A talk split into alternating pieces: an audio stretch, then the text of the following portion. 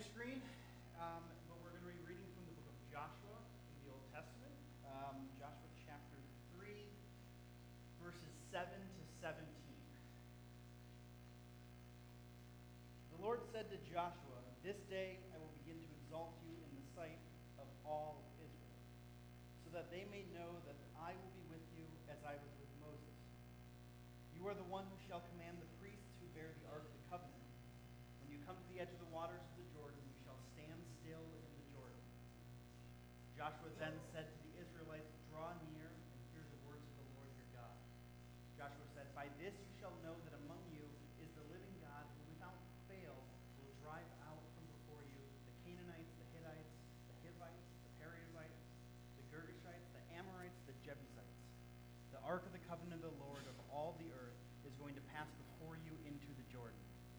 So now select 12 men from the tribes of Israel, one from each tribe.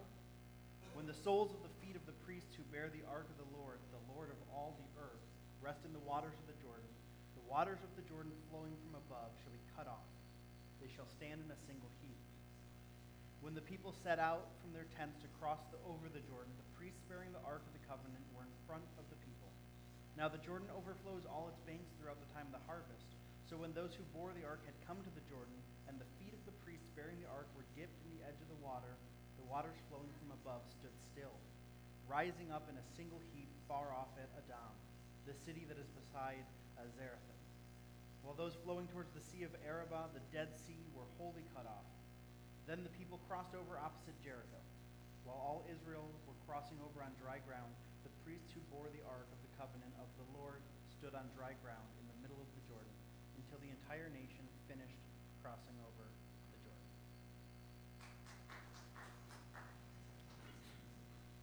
So I find that recently I have become very reflective.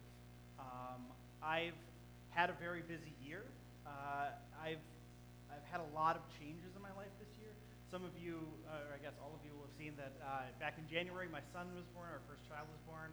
Um, also, some of you know that this year I graduated from seminary. Those are just a couple of what have been a year of a lot of big changes in my life, a lot of growth in my life.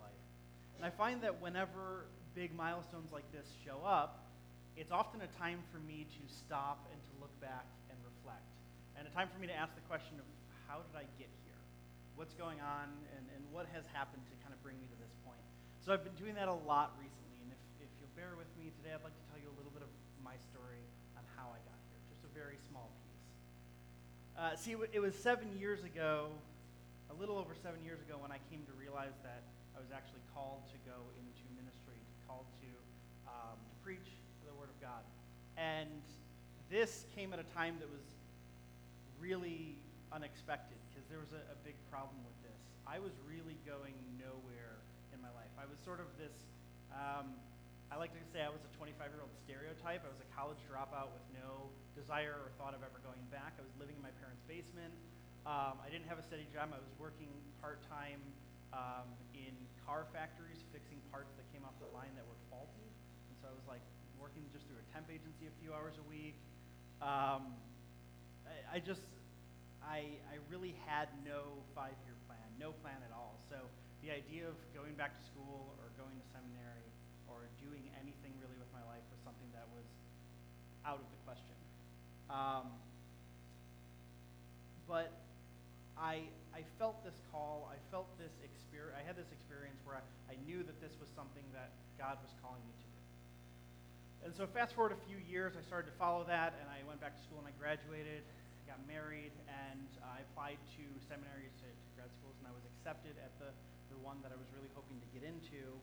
Um, and I really felt like I had traveled a long way from the time that I was younger and from the time that I, I originally had dropped out of college.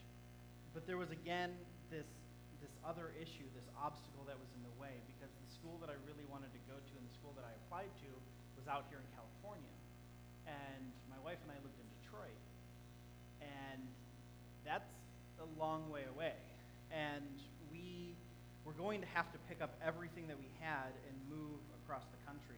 And this was something that felt very insurmountable for us. Um, we, we didn't have any jobs out here. It meant quitting our jobs and coming out to a space where we had no work. Uh, we knew that we weren't going to be able to, for circumstances, we weren't going to be able to live on campus at school, so we, we had no place to live. We had no friends out here, no connections, uh, and it, it really meant draining about every penny that we had to get all of our stuff out here, to put in down payments, you know, and, and to start a new life out here.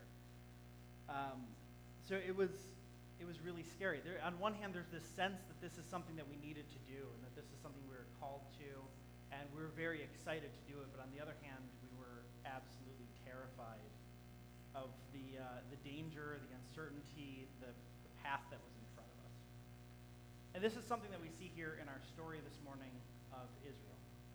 Because here in Jonah 3, in the text that we read this morning, it's moving day for the people of Israel. Now, just to give a little bit of background, the story that we're reading doesn't start here. In fact, we're almost near the end of the story of this part of Israel's life. It started 40 years ago with Moses. Um, it started with Moses liberating Israel from 400 years of slavery under Egypt.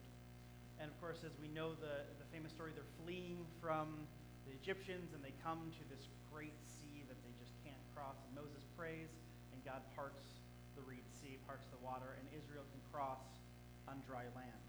And so they then, they then spend the next 40 years wandering through the desert and traveling, trying to find this land that they call the land flowing with milk and honey, this promised land that God has said that they will be able to settle in. And so Moses parting the sea and the Jordan are sort of bookending this part of Israel's life. They're sort of milestones here. Uh, at the beginning, leaving into the country with the parting of now this parting of the Jordan that we read this morning kind of represents uh, Israel moving out of being a nomadic culture and into being able to settle down and become a nation, um, and settle into this promise that God has given them for hundreds of years. Because for hundreds of years, there's been this talk of this promised land, and, and here it's happening. But in our story this morning, just as they're about to reach this great, this great promise, this great dream, there's this big problem because standing between them and the promised land is the Jordan River. And there weren't just a few Israelites. I want to kind of paint a picture of what this would have looked like because scholars estimate that there were over a million Israelites here at the bank of the Jordan River. And that's men, women, children, but remember they're a nomadic culture, so that's also all of their stuff, their animals, their clothing, their Every single thing that they possess that they've been wandering with for 40 years is with them trying to cross this river. And so they come to this river in front of them, but this isn't just a small river, this is the Jordan. At any normal time, the Jordan is a pretty crazy, dangerous river because the Jordan runs through this really deep gorge. Uh, it's one of the deepest gorges on planet Earth. And it runs downhill and it empties at the end into the Dead Sea. And the Dead Sea is, the Dead sea is 1,300 feet below sea level. It's actually the lowest point on land that you can find on planet Earth. And going into this, there's all these steep mountains and cliffs along the side of the Jordan. And the Jordan doesn't exactly just like, you can't walk into it. It's very steep. And so stepping into the Jordan was a very big feat. And as if that weren't enough, we're told in our text that the river is flooded. It's, it's harvest season, which was the springtime. And during harvest season, the river floods. And we know that when the Jordan River floods in this area, it can get up to a mile wide. And it can get incredibly deep. And there's undercurrents, there's white water. This is a very dangerous feat that Israel is called to do. So somehow the Israelites have to get over a million people and everything they own across this super dangerous river. But today's moving day, right? Today is the great day. Today's the day that this promise is going to be fulfilled. So on one hand, they have to be so excited. And on the other hand, they have to be so terrified of what's in front of them. So as we read in our text, God speaks to Joshua and says, uh, I'm not going to, I don't want you to wait for the water to recede. I don't want you to go search around and find a place that's safer to cross. No, you're here you're in this place, and I want you to cross here. And there's a, there's a reason why they're crossing there. there's a reason why, why they're doing it now. Um, God wants to do it in front of where Jericho can see them, because that's where they're headed. Um, and the, this was a sign to Jericho of, of, sort of the greatness of God and to fear um, Israel. That's a story, I guess, for another time. And so Israel has this thing called the Ark of the Covenant. And if you've seen Indiana Jones, it is this box that holds the Ten Commandments and a few other items. Um, but it's this, it's this literal representation of the presence of God being carried with Israel. And it's been carried with them this whole time. And, and so something else, there's this interesting thing that happens in the story because God doesn't just say, go stand in the water and the water's going to part, right? God doesn't just say, go with your priests, the important people, and stand in this white water and the water's going to part. He says, take what is literally the most important object on planet Earth, the place where I am present, and go and step into rushing white water that is flooded and trust that everything's going to be okay and that you're not going to die and it's not going to get swept away and destroyed. But trust that I'm going to part the water and take care of you. And look what happens, right? The moment that their feet touch the water, the waters part. But God also doesn't just make a hallway. One of the things that we're told here is that God parts the water at a town called Adam, which is about 20 miles to the north of where Israel is. He makes this entire space just enormously dry space so that all of Israel, all of their people, all of their animals can cross at once. And this is kind of a ridiculous ask if you think about it, because I know if I was standing there, even if I had heard the direct voice of God, I, I know what I would have been thinking. I would have been thinking, well, maybe we should just wait here until after flood season, until it's a little bit more shallow, and then we can find a safe way across. Or maybe we can hunt around and we can find a bridge. Or maybe we'll just wait for, I don't know, for God to part the waters, and then we'll go. You know, we'll kind of we'll wait for the miracle to happen, and then we can step forward because it's going to be safer that way because we can then know that all our people are going to survive. But the, the truth is that this isn't the way that life works. This isn't almost ever the way that our lives work. Because the truth is that very often we can't achieve something great or learn something or experience something or go through something or grow from something without making a commitment that can be very, very risky for us. Life doesn't give us proof going to be okay before we step into it. We often have to step into it and then find out that everything worked out to be okay when we look back. And I think this often gives us commitment anxiety. This is something that I experience a lot in my life, um, whether it's something like, I don't know, what we're going to watch on Netflix at night or what we're going to have for dinner. Uh, even very small things, I can have a lot of anxiety around making a decision or making a commitment to it because if I choose the movie and then that ends up being a bad movie, well then, you know, that's a big issue. In fact, uh, I carry around a gold dollar that I almost always have in my pocket because then I can flip a coin and I can just leave the decision up to this. And if you ask my wife, I do this all the time. I'm constantly just saying, well, okay, we'll flip a coin and decide what we're going to do, or if we're going to stay in or eat out, or, or uh, it just, um, I don't know why. It just it gives me a lot of anxiety. And so when it comes to even bigger decisions, like where we're going to move, what we're going to do for a job, um, whether it comes to, I don't know, anything that's a larger decision, what we are going to name our son, I, I get a lot of anxiety about these decisions because they're more risky. And what if I change my mind later? What if it turns out that it wasn't good? What if everything fails and we don't have a safety net? Um, my life is, is filled with what ifs. Um, but one of the truths that we read in Scripture, and one of the truths that come up time and time again as we're going through Scripture, is that to live completely free of danger and risks is to live without life. And we do this, I think, in a couple of ways. Uh, first, we, we put off things that we know that we're called to do, things we know we need to do, things that we know that we should do, by telling ourselves that we're just going to wait for a more convenient time or for the best opportunity to do so. It's as if we're standing at the edge of the river and we're waiting for the floodwaters to go down so that we can wade in and it's only going to be waist deep instead of 100 feet deep when it's flooded. Or it's as, it's as if that we're waiting for somebody to come up to us and say, hey, it turns out that about 20 feet that way there's a bridge, and there's an escalator on it, and you can just stand there, and it's just going to take you across. Free, and it's awesome. You know, like you don't have to get into any danger at all. Just just step over there.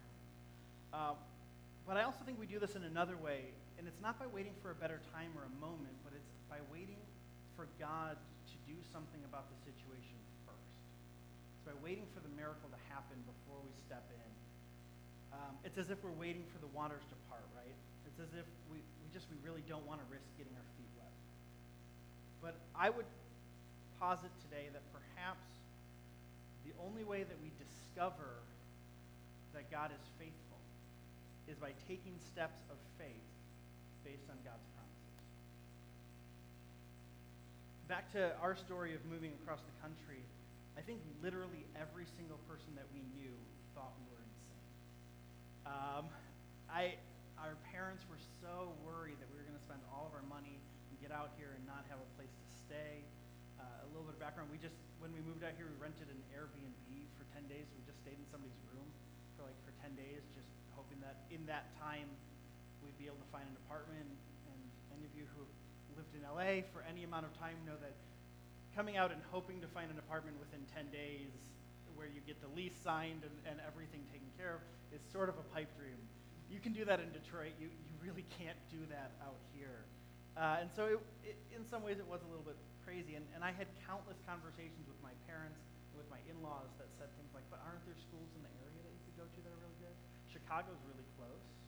Or um, there's a city called Grand Rapids. They have some good schools. Like, aren't there aren't there places you could move to around here that would it would be cheaper? You could have a good job. Um, you know, like you'd be close to home, so you could come back if anything went wrong. And but we we just we knew this was what we had to do. I even remember I remember going into work on my last day, and I was working retail. I was working for the Salvation Army in one of their stores, and our district manager came in that day, uh, who's somebody that I had known for a couple of years since I started working there. And when he found out that I was, he knew that I was quitting. He knew I had put in my two weeks. But when he found out that it was actually my last day, I remember him saying to me, like, wow, I really never expected that this would happen because this is just, it's a crazy idea. Are you sure you want to do this? Almost tried to, like, put it down or, like, talk me out of going because it was, it was just, it was a dangerous thing to do. But we realized that we had to step out into the river. So we packed our tiny little hatchback that has no cruise control, which, if you've ever driven across country, is a very important thing to have. Highly recommend it. But we packed everything that was the most important stuff to us all of our valuable all of our most sentimental things, and put them in the car. We left everything else behind, piled in my parents' garage for a moving truck to pick up later when we found a job. But we took all of our most important things and we set out across the country in a car that we weren't sure was going to be able to make it even across the country, but we trusted that this was the path that we needed to be and that this was the way that we were supposed to go.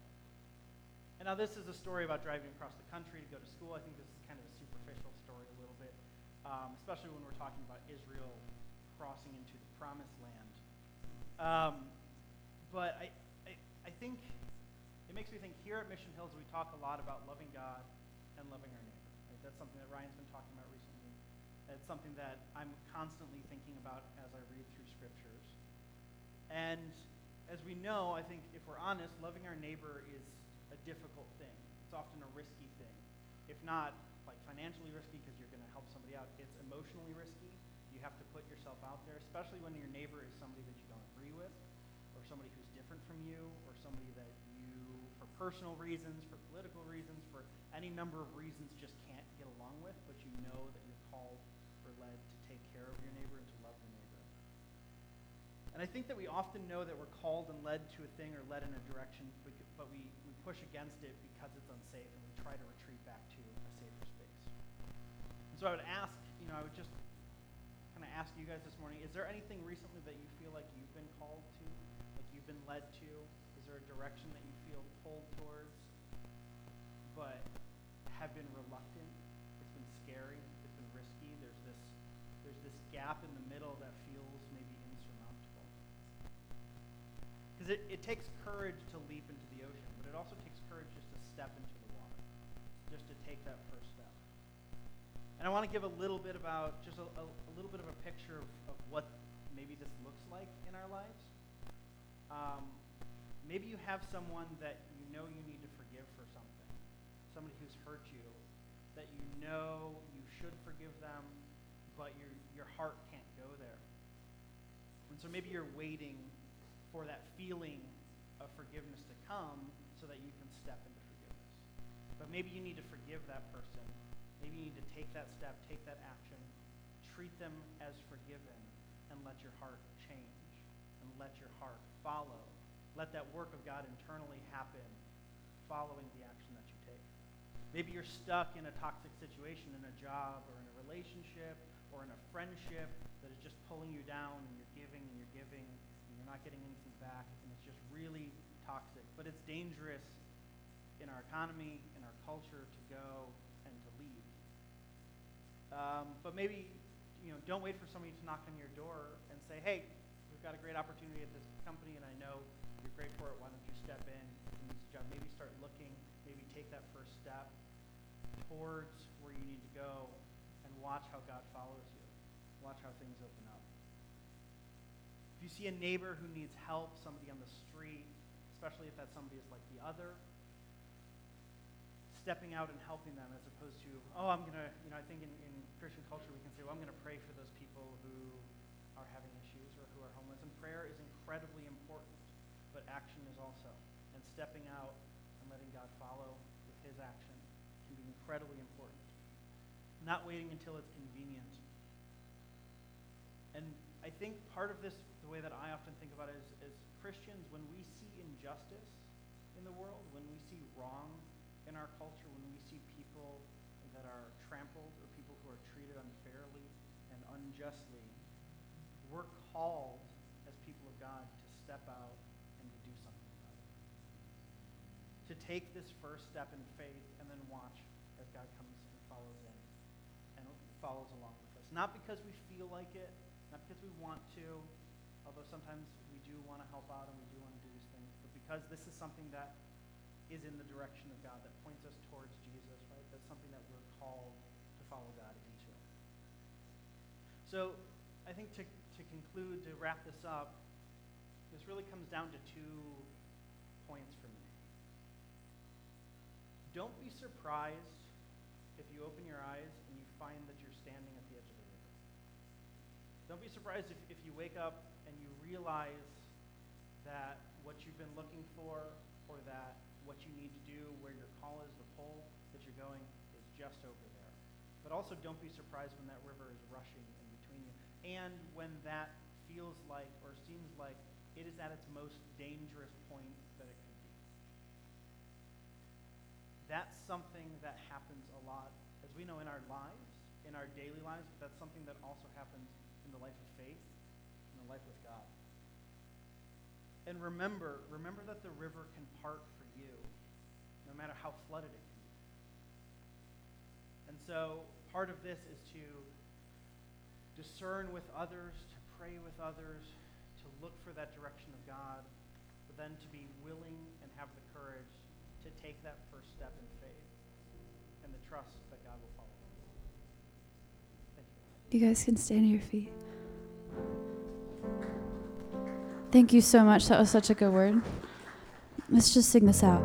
I will love you, Lord of my strength, and I will love you, Lord, my shield, and I will love you, Lord, my rock, forever all my days. I will love you, God. And I strength. And I will love you, Lord, my shield. And I